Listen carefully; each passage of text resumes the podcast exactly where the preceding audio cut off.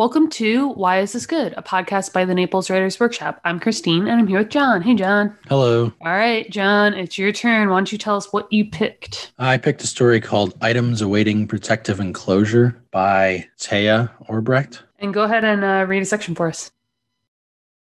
All winter, you drift along trails and fire roads together in the blue hours before sunrise. Geese vault overhead, Thick mists leave the Bitterroot peaks and come coursing down into the refuge. You grow to love the cold walk from your porch to the corner where Wade picks you up, the bitterness of his whiskey laced coffee, the way the snowpack warps your bulky shadows. Together, you scout tracks, cut and climb fence, disable cameras, dodge patrols, sift through acres of deadfall in your pursuit of the shed antlers of bull elk. Most of the sheds have spent a decade or more underground, a vestige of the days of the great herds that once wintered around Fell Gulch generations of cast bone, brittle scimitars snared in tree roots, or forking up where occasional mudslides have overturned the hills. You dig for them in gullies and creek beds below south facing slopes and along old game trails Wade first prospected with his father as a boy. You're wary of encroaching on what was once a Dufresne family enterprise, but Wade has a lot of sympathy for your current predicament. He too grew up in West Gulch with a renter in the attic and a father prone to rash, costly decisions. He's surprised your families don't know one another. Like yours, the Dufresnes would let their house to Snowy's every Christmas and drive south to winter on the parched shores of Lenny Lake. Wade even supports an arthritic mother somewhere in Minnesota. All of this is nominally why he sees fit to cut you in on his shed hunts. Of course, you suspect there may be something more to it, something warm and visceral and conspicuously unspoken. On a good day, the two of you haul 20 or 30 pounds of bone back to Wade's place, a converted garage behind Zeke's Antiques. Between shots of whiskey, you lay the antlers out like kindling and sort them into pairs. Wade can read the life in them. Tridents of bone notched with a hidden legacy of battles and famines and narrow escapes. He teaches you the criteria of appraisal straight or crooked tines, spreads, points. Elk sheds sell by weight and come out to about $200 a pound. This is for hard white, the stale stuff, probably older than you are. Fresh brown, newly fallen, dark with recent life, is a thing of the past. Wade hasn't seen fresh brown sheds or any other evidence of living elk in years. He can't begin to guess what they might be worth. Your dealer, a scrambled voice who goes by the moniker Antlerdam, communes with Wade once a week by telephone. He wraps your money in turn of the century plastic bags, which he leaves in a broken toilet tank at the Carter County Library. He is responsible for shipping your plunder to lavish and remote destinations.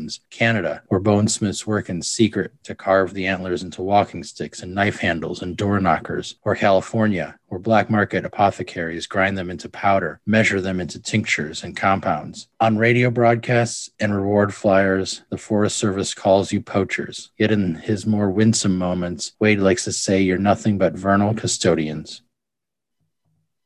Cool. Where'd you find this story? I found it in uh, the Best American Short Stories. Your go to? Yeah, well, I, I just have a bunch of them. I'm just reading them. And had you read it before, or was it one that you just came across? Just came across it, thought it did some really cool things and should talk about it. Awesome. Well, what do you like about it? Um, I like, what do I like about it? I like, um, I like the setting it creates a lot and the the kind of the the mood of the setting which interacts with the mood of the characters obviously and I really like just um the flow of it. I don't know, it's a good story. I just enjoy it cuz it's a good story. Yeah, not to jump to my takeaway, but there's so much going on here. And like you said, it all kind of interacts with each other to create that overall mood. Like the characters are a certain way, the setting is a certain way, the thing that they're doing, like hunting these sheds, it all feels the same. And then even the time and place for them has this kind of like past its prime feel. I wondered, did you read anything like about the story or do you only have like your own interpretations of it? I didn't read anything about it, no. Yeah, I feel like I couldn't really find anything. I didn't look super hard, but um it felt to me like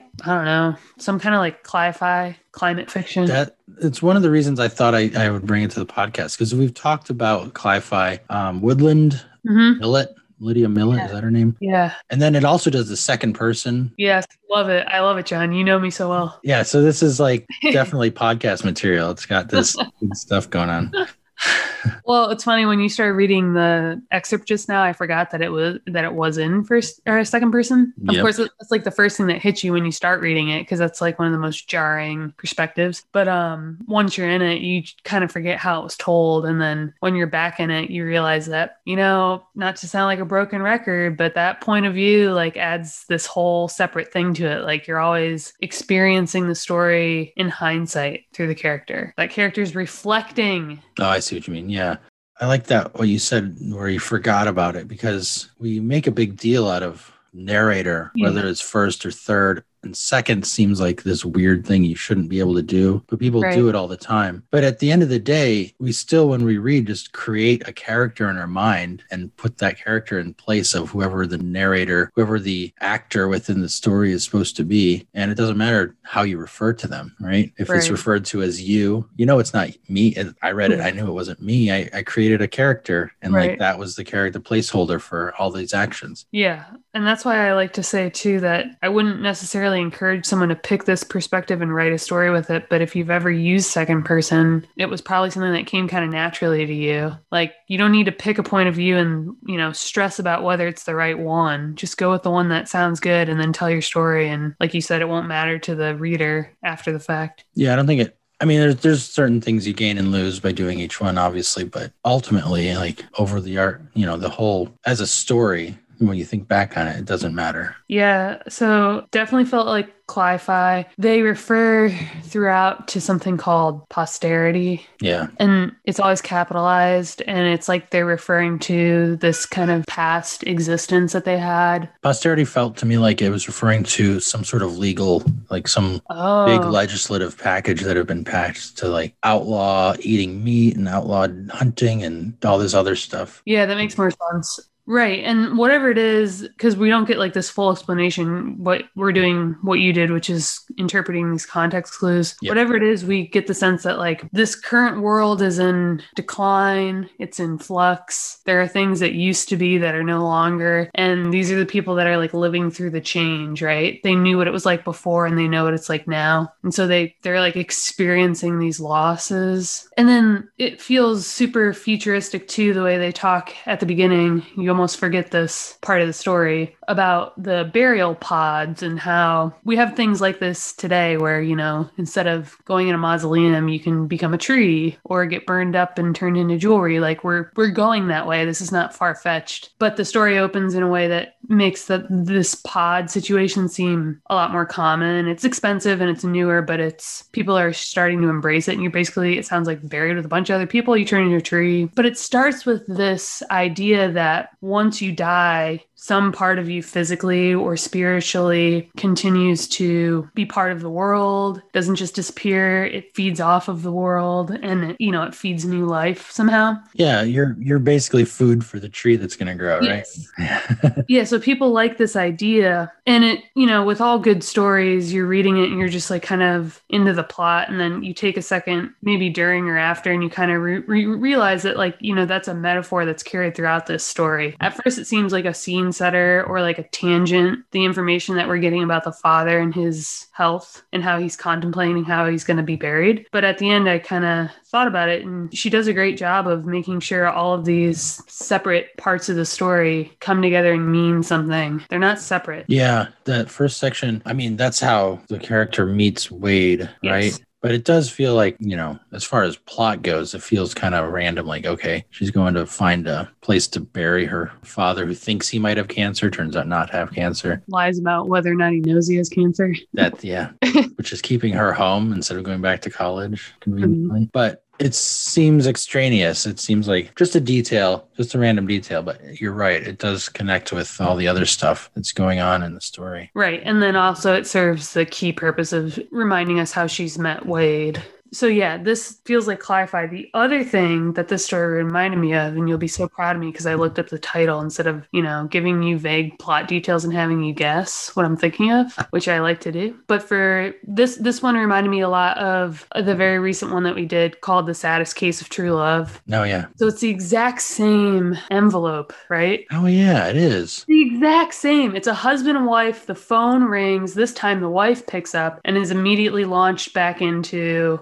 a past love affair. And the story is all told about the past love affair. We briefly at the very end circle back to present day where she's happily married and she reflects then on having this Wade flashback because he calls her out of the blue. It's just like the saddest case of true love where the the husband's like, Yeah, I got a letter, and then starts recounting the woman that sent the letter and the encounter they had years ago. And we I think came down and decided in that episode that the format, even though it feels kind of like a setup and unnecessary, it does add something to it. I, w- I just wouldn't necessarily suggest anyone start a story that way. I think the people that are doing it this way are like, they kind of know what they're doing. This, the first line is like you could do some complicated stuff here because it begins one evening almost 30 years later. That's Yeah. like the first thing. It's like later than what? What are, what is happening? It kind of gets you off kilter as a reader. Like I don't know where I am, and then you settle in pretty quickly. But that's one of the effects it has. And okay, as a reader who's looking at this on a internet page versus a book, Oh yeah, I don't have like an exact sense of how much is left. I but I can tell on the side, you know, I'm going to be scrolling for a while. And the whole time I'm looking for a break in the text that will physically signal to me that we are back in present tense and it doesn't come. We remain in this, you know what I mean? So I'm I'm waiting for something that doesn't happen. I'm and at some point I resign myself to the fact that I'm going to be hearing this other story. That's why I wouldn't recommend it. She pulls it off, sure, but the whole time I'm like, and but wait, what about not until the very end? yeah. Part of why how she pulls it off is because halfway um, that last line of the entire story, she's talking. She's kind of reflecting on well, the thing that he says to her is like, "Oh, your voice sounds the same," and then she at the end of the story, she's like, "And his voice sounds the same too."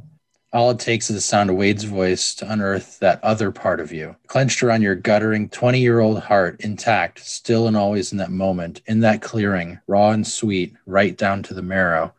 That line, raw and sweet, right down to the marrow, is, I think, word for word restatement of the of how they described Wade earlier in the story when he was trapped in that cabin and came upon the elk meat. They described the elk meat as raw and sweet, right down to the marrow. Right. It wasn't until I finished the story and thought about that line and how it was, you know, directly lifted that I even bothered to try to figure out what the title of the story meant. Oh, I did find out what that where that came from. hmm Apparently, she was on a um, a tour of a museum or something and saw the line uh, like a, a label on a, or a sign on a door that said "items awaiting awaiting protective enclosure," and thought that that's a good line. I need to write that down. Wrote it in a notebook or something, and decided to put it in a story or use it as a title or something. She had to use it, and that just the story. This was the story she was working on, and she slapped it right on there. She's like, "This is perfect." Wow. Yeah, so it took me a while. And uh, when you sent me this link and I pulled it up, and I was like, is this the right website? Did John send me the right link? Like, if you guys pull it up and with this version of it, just like the illustrations bizarre, the title doesn't read like a fiction title. And I was like, what is going on?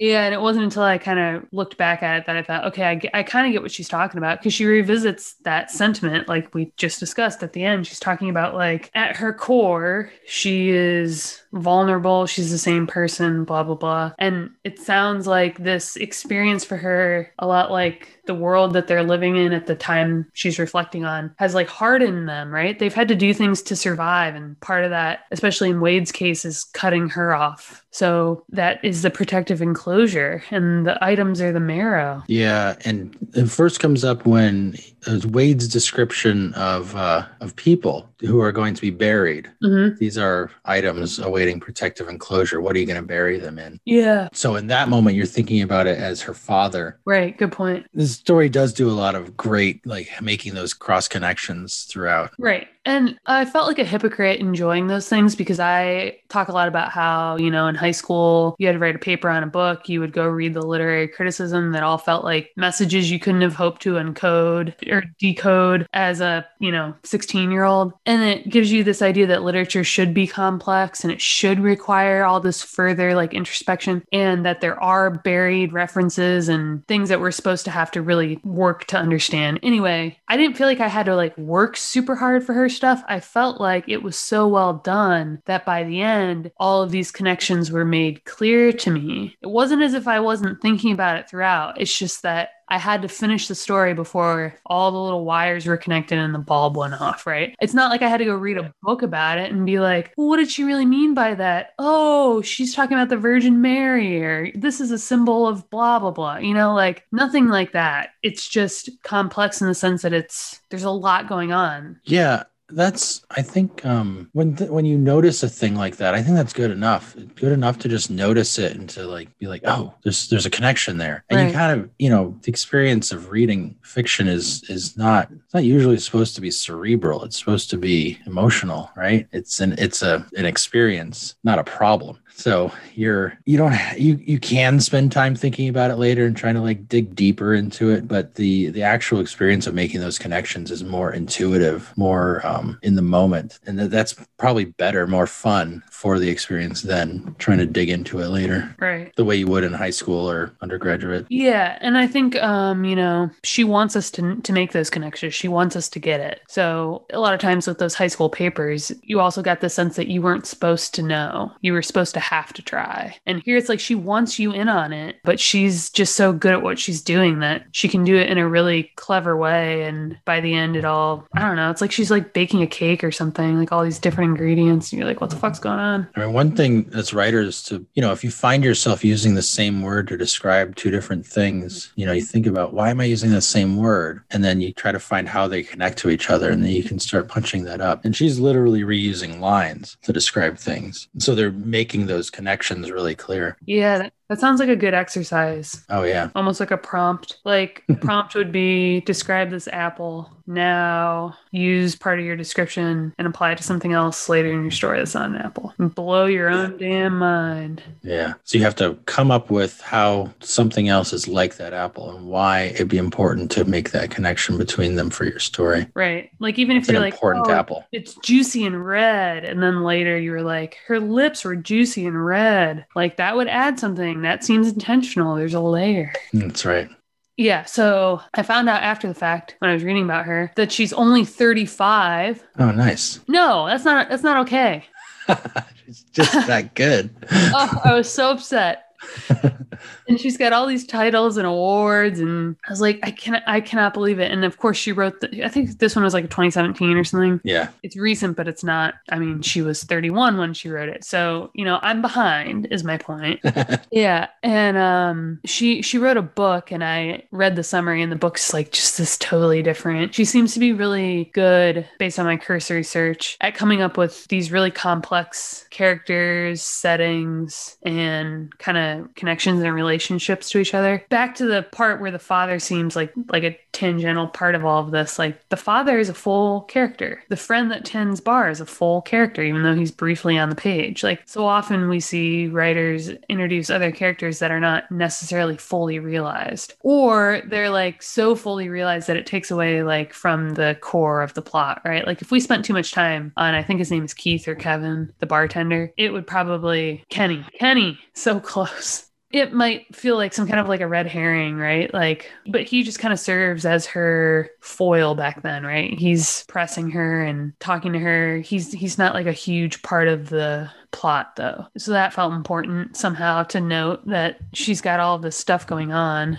And then just her language throughout. When I asked you why you liked it, I think you said something about the way it flowed or something, but that's what I was just instantly struck by. How every sentence feels like there's so much good stuff going on. And whether it's like the the name of the place, Fell Gulch, or Oh, yeah. just like the adjectives and the whole premise of um, these sheds, like that's not a word that you're reading over and over and over in fiction, right? And you're having to kind of learn the vocab that these shed hunters use. All of it makes it feel so alive and, and fully realized. So we talk sometimes about writing what you know, and that's I think a good like I don't know that she shed hunts, but if she did, it would make a lot of sense to me because this feels authentic in a, in a way. But when you're able to use that like vernacular, I think like or the jargon of whatever that is, it adds something to it. Another thing she does uh, that I marked, especially in my second reading, but I noticed it in the first one too, is using non verbs as verbs. Like she verbed a lot of words. And the, the one that I marked as just as an, as an example, the character you are visiting, the uh, Syl, I think is her name, but is visiting the some old woman or something, and it's in this giant house, and she says, uh, You can't help thinking of her heating bill, what it must cost to be able to willow around in such a thin nightie this time of year. The word willow there is not a verb in any normal sense, but you know, it's so evocative. It's such a great word for that. You see this like thin, willowy person moving around, and it's just, it encapsulates all that. It's great. Yeah, like, okay, I'm going to read this sentence and I don't know half the words, but but when I read sentences like this and it felt like it was packed with it, I didn't reread them because I didn't understand them. I reread them because they there was something there. A lot of this felt like poetry somehow, and I'm not a poet, so who knows? But it says, knowing more about her own possessions than she does thrills you. So this is the old woman. And it says, so does every corner of this new secret world you've staked with Wade. The coated cuts on the trees, the white silence of the refuge, the alpenglow gilding the rumpled chevrons of the Bitterroots, the black breaks of runoff ribboning the snow. Like, holy shit, you couldn't hope to write a sentence like this. This shit's coming out of here. Like, she's possessed. Yeah. This comes naturally for her. I felt reading this that it was not overwrought. It was not hard for her to do. It felt effortless and real. And that's why I'm so jealous. And she's, I think she lives in the US now, but she's from another country. And I couldn't help but wonder after the fact, like, if, I don't know, she's got some abilities knowing multiple languages to make English sound so much better. oh, I wouldn't doubt that. It's kind of like Nabokov we talked about. English was like his, you know, 130th language. There is something about when you learn other languages. yeah. Because English borrows so many words from somewhere, so many other places that you might have just have access to more words because of that. But also, you know, other languages color the way we think about things in slightly different ways. You might call something something slightly different. And then if you bring that into English, it's like new and interesting. Right. I have to blame this skill on something that I don't have, you know? it's not time or youth or the desire to write the book. So I'm just going to pretend that it's because she, she speaks multiple languages. It definitely helps. I found that one thing that helps me if I want to try to do a thing like this, and I, am not going to claim that I can do it as well as she's doing it here, but is just to take each sentence and spend more time with it than I would normally. Right. You know, like, all right, let me think about this word. This is a terrible word. Why don't I pick a different one? What is Right. a better word? And like, it might take 10 minutes. Oh, It might be something that I think about that sentence, and then later in the shower, I, I think, oh yeah, that would be a better way to describe it. You know, all the good ideas come in the shower when you can't write them down. yeah, exactly. That's, yeah, that's God's way of saying it wasn't that good of an idea.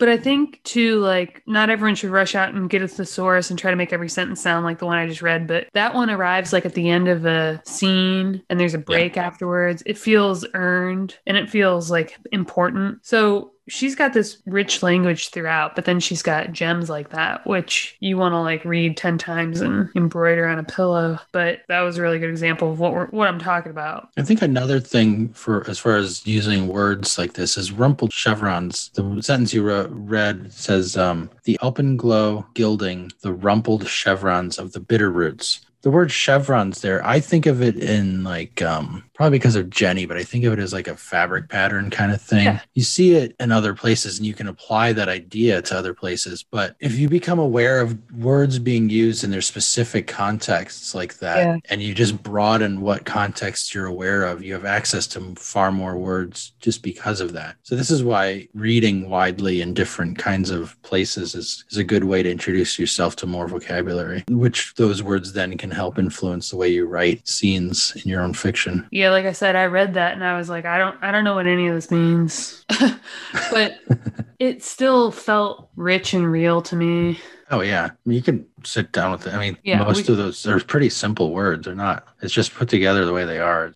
So she's talking about this whole time. There's this underlying plot in the backstory, right? There's the overall story, which is I'm leading a happy life. Wade calls. I'm thrown back into it. And afterwards, I reflect on the fact that, yeah, of course, at the heart, I'm still the same person, but I'm also like in a different place in life. What, whatever. We don't get the satisfaction of knowing how the rest of that conversation even goes. Yeah. We're just at the very beginning. We probably though get the sense that like, you know, Wade screwed her over and even if she could like tap back into the way way she felt for him. This is firmly in the past, which is why we spend the entire story firmly in the past instead of Wade called and I met up for coffee, right? That's right. So there's there's that story, but then within the backstory that she's unspooling for us here, the whole thing that we're kind of waiting to hear about is how Wade got into the funeral business because he had a near death experience. He actually did die and then like came back. And she asks him once or twice, "How did you die?" And he like hints at it, but doesn't tell her the whole thing. And she finally, like two thirds of the way into that backstory, gets to hear the full story from the guys at the bar. And um, they talk about how, like you said, he was out there hunting sheds or something and got stranded and ends up finding this like abandoned cabin with a freshly killed elk.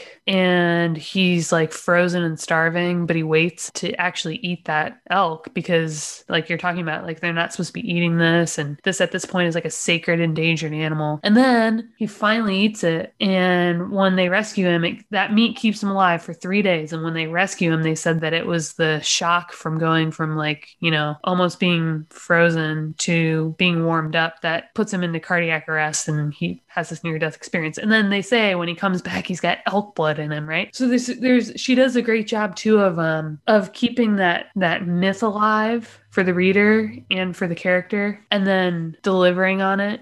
So th- that whole backstory is what you kind of realize you're waiting and reading for. And then also you want to know why it is they never got together. And um, she comes back around to that, like their kind of last encounter when she all but tells him outright that this could have been something, but it's obviously not going to be that. So see you later. There's so much going on.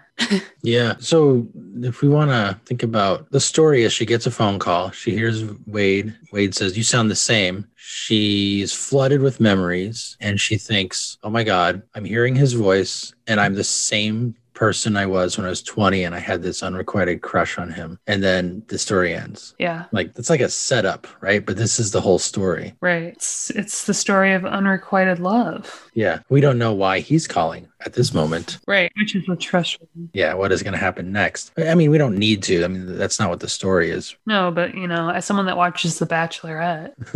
yeah. So, right. And that's every story, right? Man versus man, man versus self. Yeah. this might be man versus self versus man versus nature. But yeah, and it's not unique in the sense that it's unrequited, but she's just doing so much with it. Absolutely. Well, this is my takeaway, and it's stupid, but I'm not going to be able to articulate it properly, I don't think. But when I read this, like I said, there's just so much going on. And it made me realize that uh, in all of my stories, when I've done something and accomplished some kind of feeling in, in the reader, and I'm proud of it, maybe there's a couple things going on, but there's never been this much going on. I've never spent that much time on anything. Like you said, if this was my story, I would have told the ex boyfriend called me or the could have been boyfriend called me, and this is what I thought about it. It would have been like so much shallower almost, or just like a thinner story, or not even necessarily shorter, because I can write like some longer things and tell myself I've accomplished something with the length. But the length here is like beside the point. It's like what she's doing with all the words that is packing in so much. And so, like we said, it's the format of the story, it's the whole bit with the father,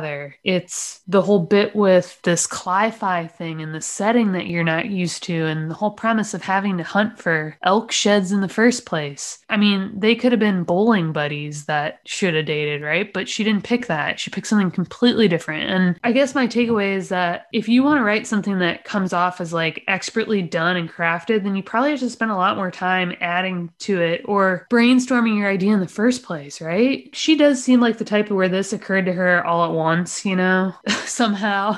like the scene and the setting, I don't know how hard she had to work to create it in her own mind. But for me, I know it would require some like very concentrated effort, but it, my stuff would be better for it. And the only way I can think to do this is something I've also talked about in the podcast in the past, which is like when I come up with like a phrase or a character or a setting that I like, just like those one off shower thoughts that you mentioned, sometimes I'll write them down in a Google Doc or email them to myself and I make sure they all end up in the same place. And then when I'm like going to go sit down and write something, I see all these like disconnected ideas. And some of them sound really dumb after the fact, but sometimes you can pick a couple and add them together, right? So I've done that for stories. For this, it'd be like five things. And it's not supposed to be like, what's it called? It's not like a Mad Lib. You're not trying to insert something here that doesn't fit or really like force it. But like you said, trying to find the connections between ways you've described an, an object or trying to find connections between themes and things like that in your own work and spending more time with that. That's my takeaway from this is like, I'm not this natural born writer that she is, but I could probably work a lot harder and get closer.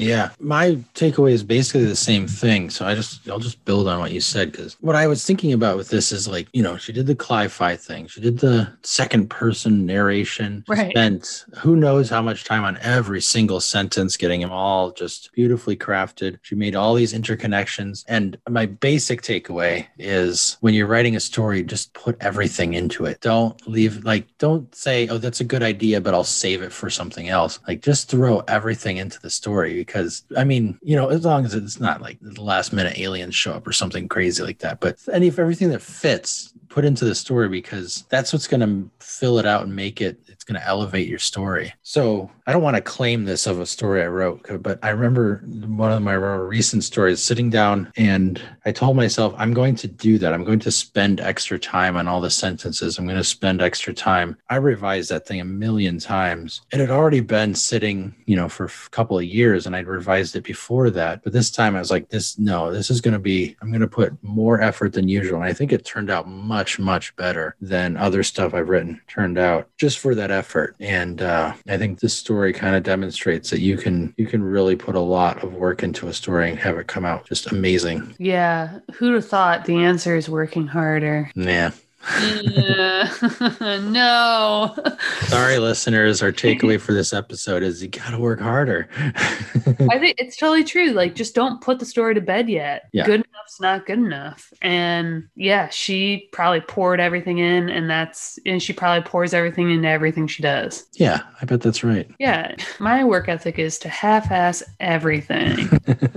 I know that I think that's important to just remember every once in a while that it's not you can't just like skim through these things and and hope that it turns out good at the end. You do have to put in the work. and you'll know if you put in the work. We're not talking to people that are already, you know, staying up until 5 a.m. like some people on this podcast to squeeze writing in. We're talking to people like me who are like, I'm too busy for that. I'd rather do this uh, this other thing, you know, or this is good enough and I'll write it all at once and I won't revisit it, you know. You know when you've put in enough work or when, you know, you're at a point where you need input Yeah. usually writers are very aware, no matter how talented they are, of how much effort they've put into something, Yeah. whether or not they've met their own skill set. So just be honest with yourself. If you've got more to give, like John said, just cram it all in there. Because this could be your only this could be your only work. It could be so good that it gets published and then everything's out there. Yeah, don't hold back. It's like it's like don't uh save your nice jewelry for the special occasion. Because what if it mm-hmm. never comes? Yep. That china in the attic that you're saving Yeah. for the queen. Yeah, exactly. like, wh- what are you saving that shit for? No one's gonna read it. Yeah, the queen's not going to announce her. She's just going to be there. So you got to have it ready. yeah, you have to be ready to. these these metaphors are quickly falling apart. yeah, let's keep going. All right. Well, thanks, guys. If you enjoyed this episode, consider subscribing to our monthly newsletter at our website, napleswritersworkshop.com. And for daily writing tips, industry news, and great short fiction, join our Facebook group at facebook.com slash groups slash Naples Writers Workshop.